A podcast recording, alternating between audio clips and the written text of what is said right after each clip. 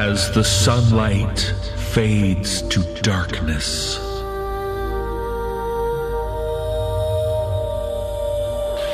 The frightful tales creep into your mind.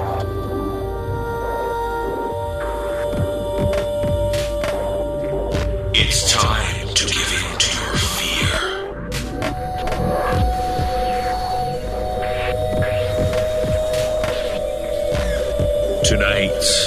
there will be no sleep. And I can't sleep. And now he was listening. Trapped in a bag. There was a little boy who died the winter before. The floor moves. A face in the window. Brace yourself for the No Sleep Podcast.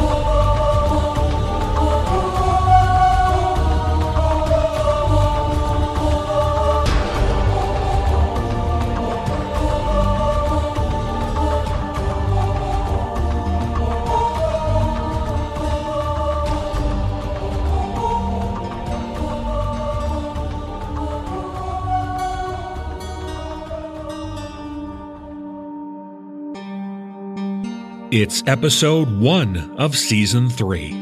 Welcome to the show. I'm your host, David Cummings. Well, we're back and kicking off a new season with four tales, all featuring young kids and the frightening things they experience and sometimes cause. Our four week break in between seasons two and three just flew by as we launched our new Season Pass program. I am thrilled by the overwhelming response to the Season Pass and the way so many of you decided to support the podcast by purchasing one. For those of you who are new to the show, or perhaps are still undecided about joining up, the Season Pass will always be available for purchase so head on over to our website at thenosleeppodcast.com to find out all the details. While you're at the website, make sure to check out the links to our social networking sites. The start of a new season is a good time to remind people about all the ways you can support the show by helping us spread the word. Follow us on Twitter, like us on Facebook, write a review on iTunes, all of these things help others discover the frightening tales we offer up to you. And, as always, make sure you check out the show notes for this episode. You'll find links for many of the authors, and you can learn more about them and their excellent writing. It's great to be back, and I'm glad you're along with us. So let's get season three started up with our first story.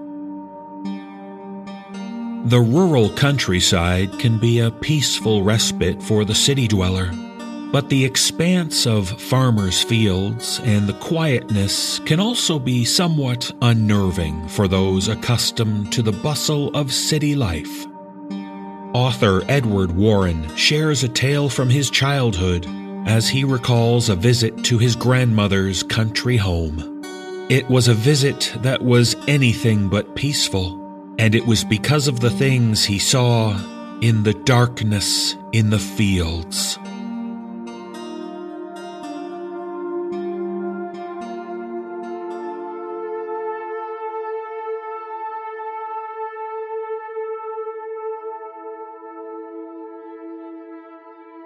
Growing up as I did in a cozy college town in central Ohio, my childhood visits to my grandmother's home in the country were always a mixed blessing for me. She lived in a small, one story home along a country road nestled amongst the farms of western Ohio. While I loved visiting my grandmother, the openness of the country and its seemingly endless fields had a way of making me feel isolated especially in the autumn months. During the summer, the tall fern green stalks of corn and the steamy soil gave the area an inviting vibrancy that helped fill this emptiness. The fall was much bleaker. Once the crops were harvested and the leaves had fallen off of the trees, the region took on an air of rot that the remnants of the harvested stalks would dry and fade to the point where they finally resembled bleached bones did little to dispel this. One October, I headed up with my mom and dad for a visit. Of course, as someone who's always had an overactive imagination, the fact that the trip to her house was intermittently dotted with abandoned cemeteries did nothing to help my uneasiness. Apparently, family plots, they would consist of a handful of sandstone grave markers eroding like wet sugar cubes into tangled grass.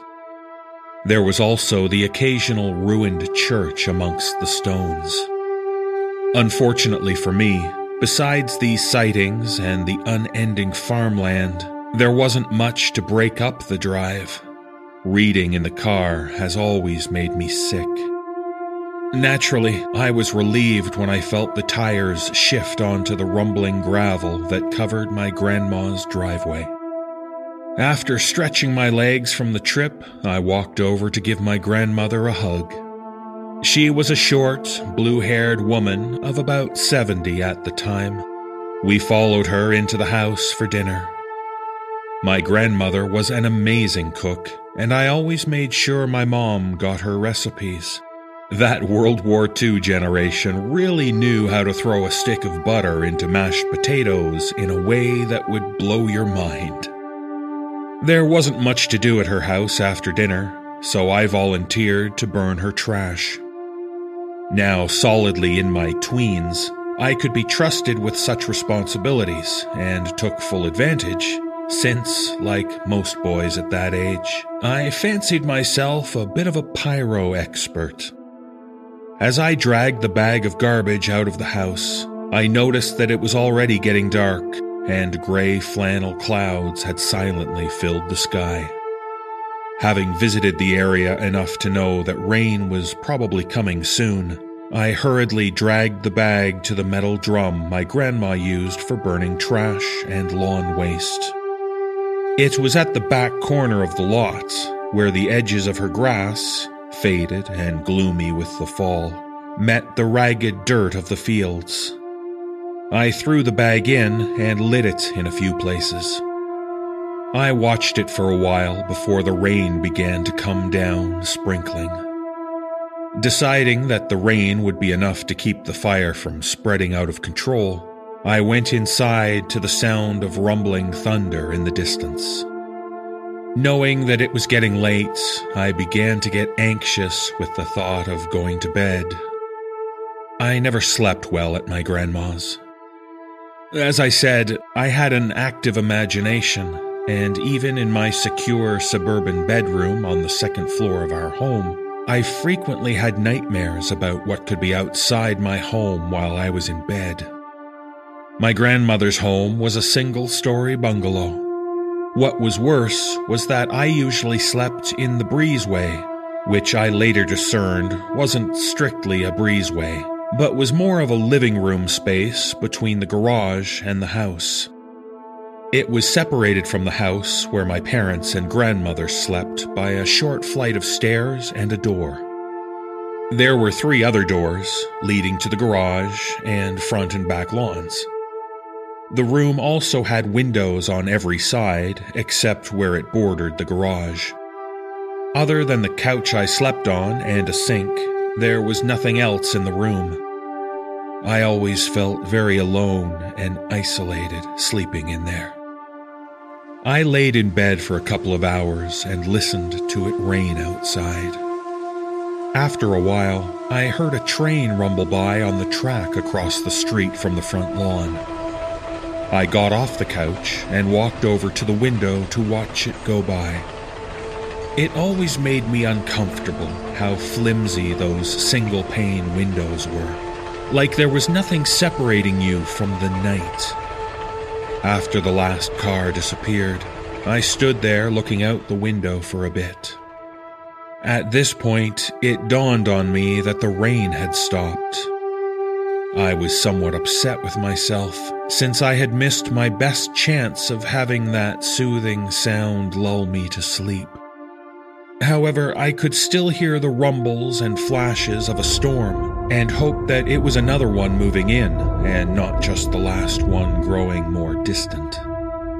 As my eyes continued to adjust, I noticed a flicker on the grass in the right side of my vision.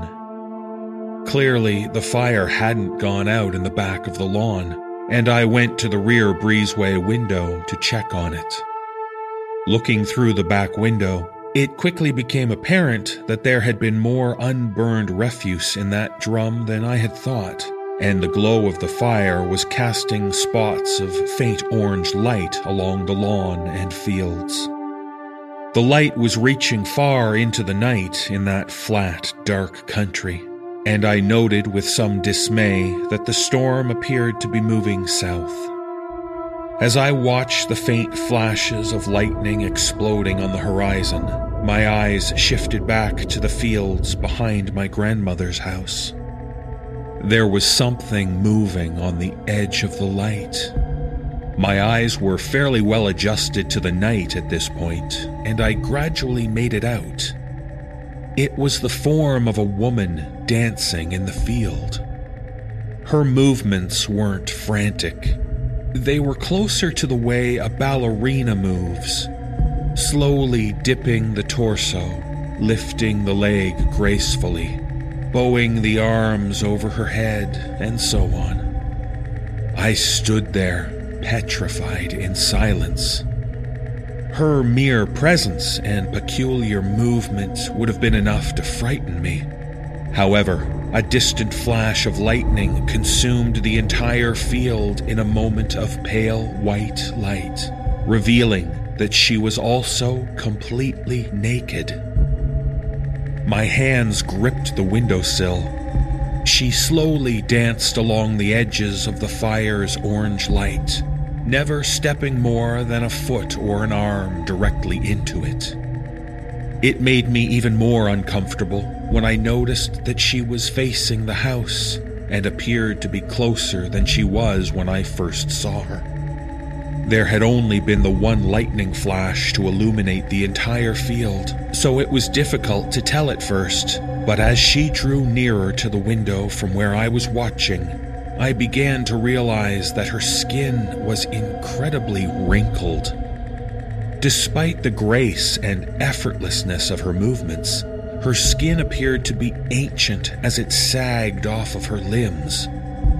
Gradually, she quit edging around the borders of the light and reversed her dance movements back into the darkness. I pulled myself away from the window and buried my face in the couch. I spent the rest of the night trying to convince myself that it was a trick of shadows. I didn't get a wink of sleep that night, and I crashed around 6 or 7 a.m. when the sun came up. Even though I hadn't called for them the night before, my family knew how hard it was for me to sleep at my grandmother's and let me sleep in for a while. I was eventually woken up by my father, who informed me that my grandma's ladder was broken and we would need to go borrow one from my uncle Harley, who was actually my great uncle, though I never referred to him as such. I smiled and rolled off the couch. I always enjoyed seeing my Uncle Harley and was quick to get ready to go despite my lack of sleep. I recall being quiet on the ride over to Harley's farm. Looking out onto the fields, I realized even if footprints had been left by the woman in the wet dirt, they would be nearly impossible to find in such a large field with so much debris left over from the harvest.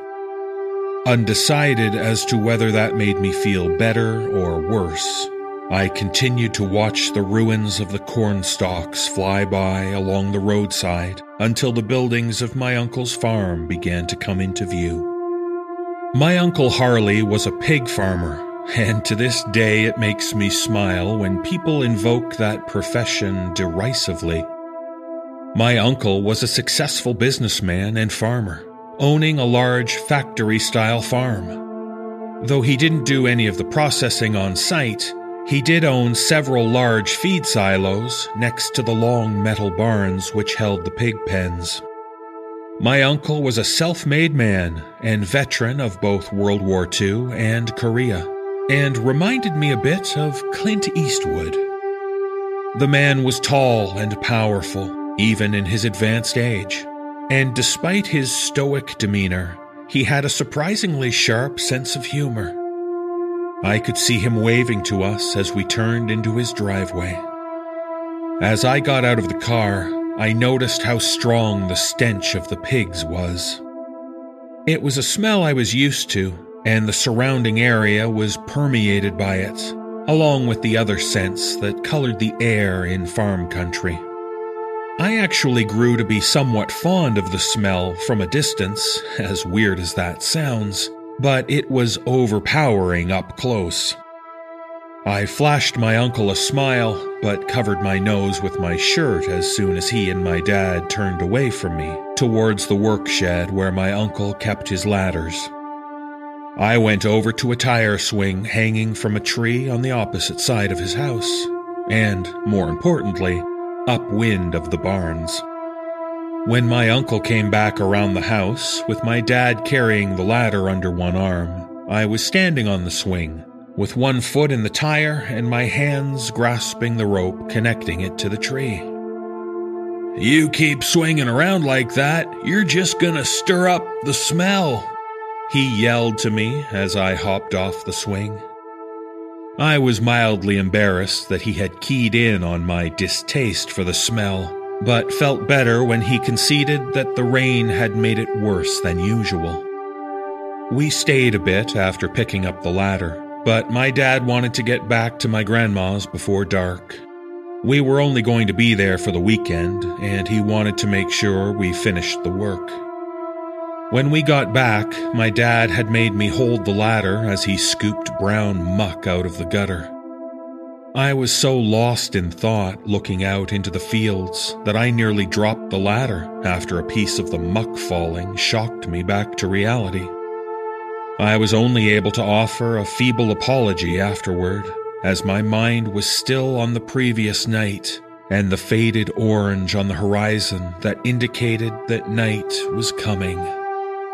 Not wanting to give my parents a reason to doubt my maturity or sanity, I didn't tell them about the night before.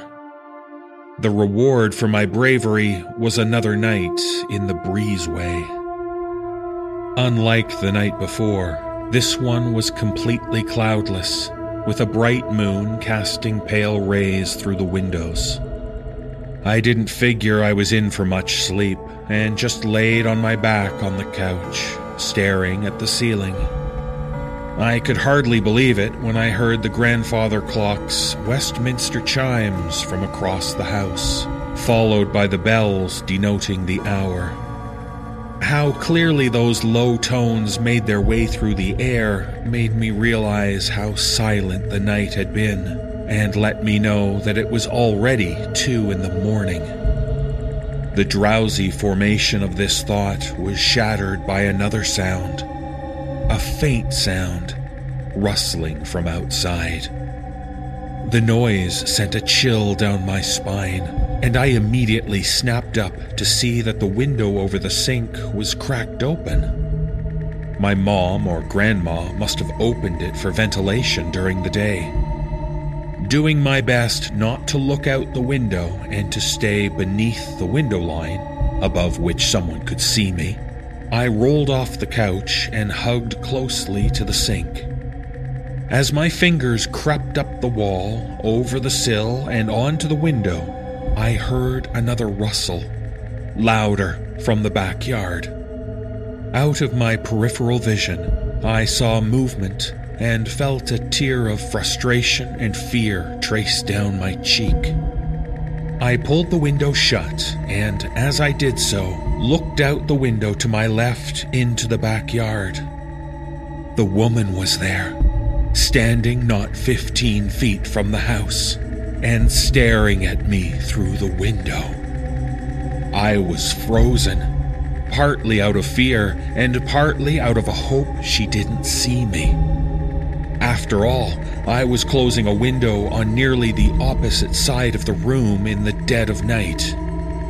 Her body was facing away from me, and the skin on her back was hanging like melted wax. Her head was turned, looking over her left shoulder to face the house, to face me. Her arms were spread out and away from her body, and her palms were aimed in my direction. With the same grace that she had displayed the night before, she pivoted her body on one foot, turning to face the rear window. She slowly moved towards the house, her movements illuminated by the moonlight. It was then that I realized yet another horrible thing about this woman. Her skin wasn't just baggy, it was jointed. She looked like a rag doll that had been sewn together. It seemed like it was being held together from shedding in sections. The moon cast shadows over her eye sockets, which didn't quite seem to fit her face. As she crept closer, I noticed her lips looked thin and cracked, and her breasts were dry and shriveled. Slowly, she placed her hands on the frame of the window, and I made out the glint of two eyes in the shadows of those ill shaped sockets. They were peering right at me with an intensity that cut right through the space between us. The shock of her looking into the house was enough to turn the squeaks caught in my throat into screams. I flopped onto the floor and scrambled backwards against the front door. I could hear my parents stirring in the house, and as their footsteps approached, the woman tilted her head back. Her face appeared to stretch into a howl, but it didn't seem like she could move her lips very far apart. I couldn't hear if she made a sound. She pirouetted and disappeared back into the night. I threw up into my lap as my parents came into the room. The next morning, my parents didn't prod me to talk about what I had seen. I explained it to them in jabbering fashion the night before as they helped me clean up. Eventually, I fell asleep with my mom sitting up next to me. I had had a handful of night terrors when I was younger, and my parents chalked up my experience to that category. I said nothing to dispute this. Even though I didn't believe it, I hoped that I really had had a night terror and that maybe that would explain what I had seen. My dad offered to let me stay at my grandmother's as he returned the ladder he had borrowed from my uncle. Because I didn't want my family to worry about my state, I insisted on accompanying him. Besides, I figured getting out would help calm me down. However, as we drove, I imagined her behind every tree we passed, lurking in every drainage ditch. For the most part, I just laid back with my seat reclined, staring into nothing until we got to the farm. By the time we got there, I was feeling a bit better. Still, I decided to stay in the car as my dad went with my uncle to return the ladder to its shed. I didn't need the smell of those pigs upsetting my stomach further. As I was trying to put my thoughts elsewhere, I glanced into the rearview mirror and saw another vehicle coming down the driveway. It was a pickup. It pulled past me towards the barn. As my uncle and dad came around the house, the truck stopped and the driver got out. I was relieved that my uncle didn't appear concerned but he did have a stern look on his face. He made a couple of steps towards the pickup and pointed the driver to the barn. The driver then walked over to the barn, slid the door to the side, and picked up the leash to a pig that had been tied to one of the pens. As he led the pig towards the pickup, my uncle and father kept walking towards the car. I opened the door to say hi. That's Teddy, my uncle said. He has a small farm, maybe a dozen pigs. Usually don't sell single hogs and sows. Started doing it a while ago to help him get started, and now it seems like he's coming by once every few weeks. What's his problem? My dad asked. My uncle laughed. With the pigs or with everything else? Not sure in any case. He eats some, tries to breed others, I suppose. I don't talk with him much. Just sell him a pig every now and then. He says he butchers his own meat. My dad looked over in the man's direction. Is he trying to be self sufficient? I guess. I try not to talk to him too much. Oh, God damn it, Ted! I looked away from my uncle and dad to see the man opening the hog's throat with a long knife. He had his arm around its side, and its legs kicked around like it was being electrocuted. I couldn't believe how much blood spilled out of its neck and onto the ground. Didn't I tell you not to do that here? The man smiled weirdly at my uncle and then slung the pig's limp body into the bed of the truck. It was amazing how effortlessly he did it.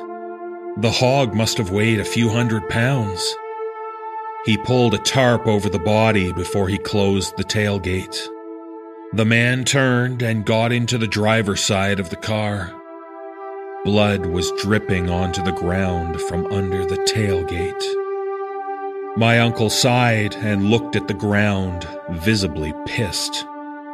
He doesn't have a proper trailer to move them around, so sometimes he does that here to make it easier. Smiling up at me, he added, Or sometimes he hog ties them. I laughed, even though it wasn't a great joke, or even a joke at all, really, since I'm sure that's exactly what he did. The way my uncle said it put a smile on my face. He pinched the bridge of his nose as the pickup drove by and waved with his other hand without looking at the man. The man barely looked at us, but I caught a glimpse of his eyes that made me shiver. We left for home fairly soon after getting back to my grandmother's, which was fine with me. I loved her, but I was ready to get out of there. I slept the whole ride home and tried to put the whole experience out of mind as best as I could. For years after that, I visited my grandma's without incident. On one particular visit, I picked up the local paper while I was in town. On the front page was the face of the man I had seen at the farm that day Teddy.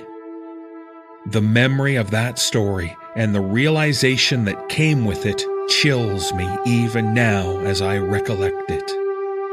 The man, who was apparently named Teddy Warden, had been in a car accident in his pickup.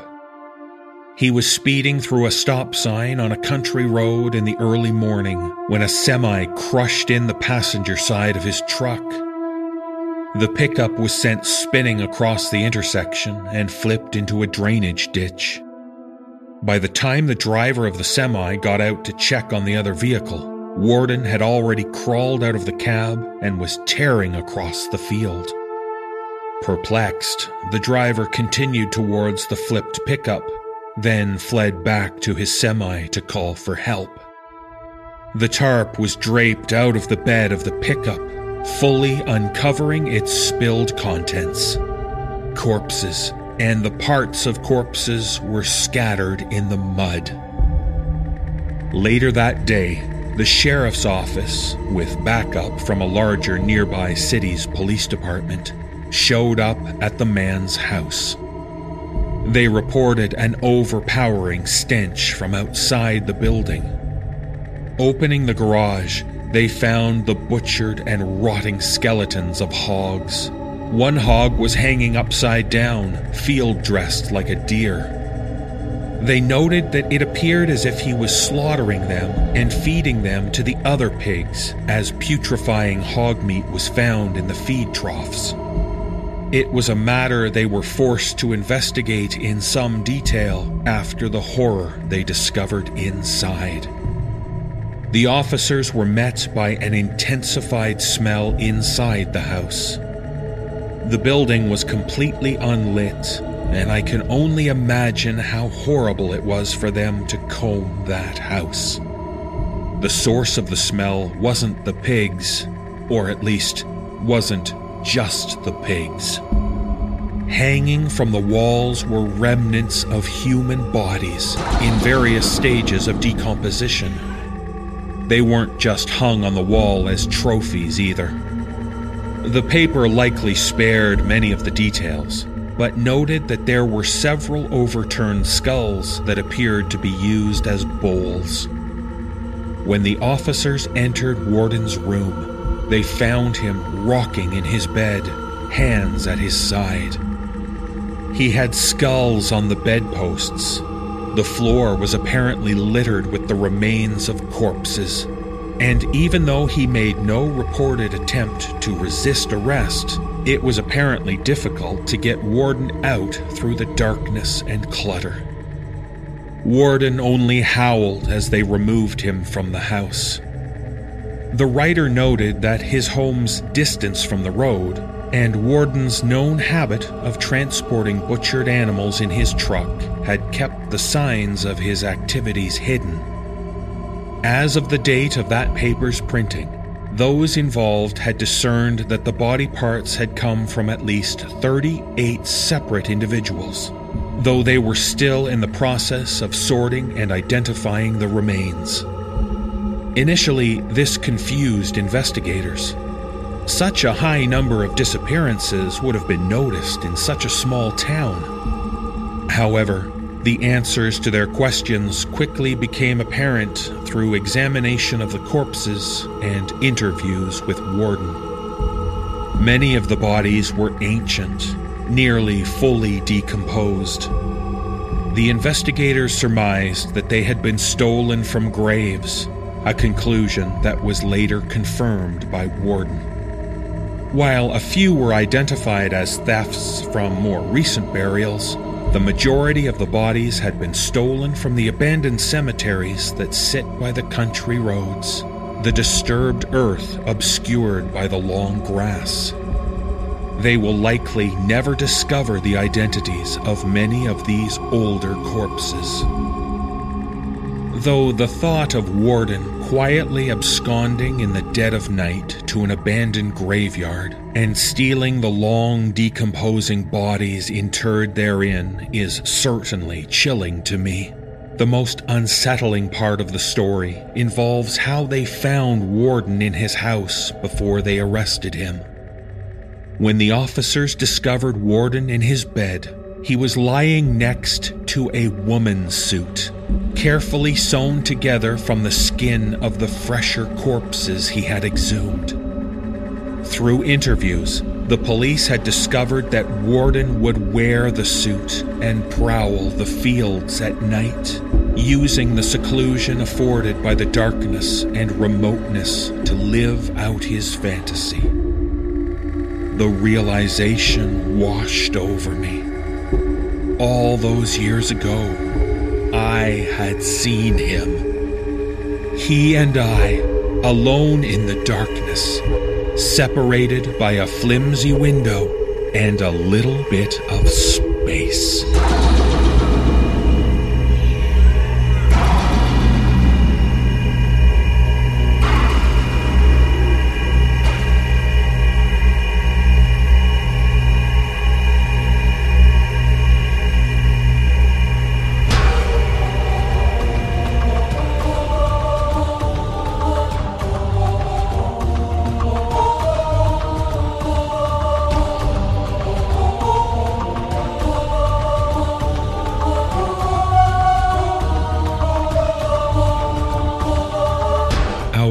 Episode has come to an end.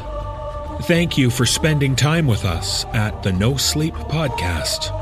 If you would like to learn how you can hear the full length version of this episode, featuring many more stories, please visit the nosleeppodcast.com and click on the Season Pass link. Purchasing a season pass will help support everyone who contributes to the podcast. And in return, you'll get 25 full length episodes and three exclusive bonus episodes, all for only $19.99. This is David Cummings. Thank you for listening, and join us again for the next episode of the No Sleep Podcast.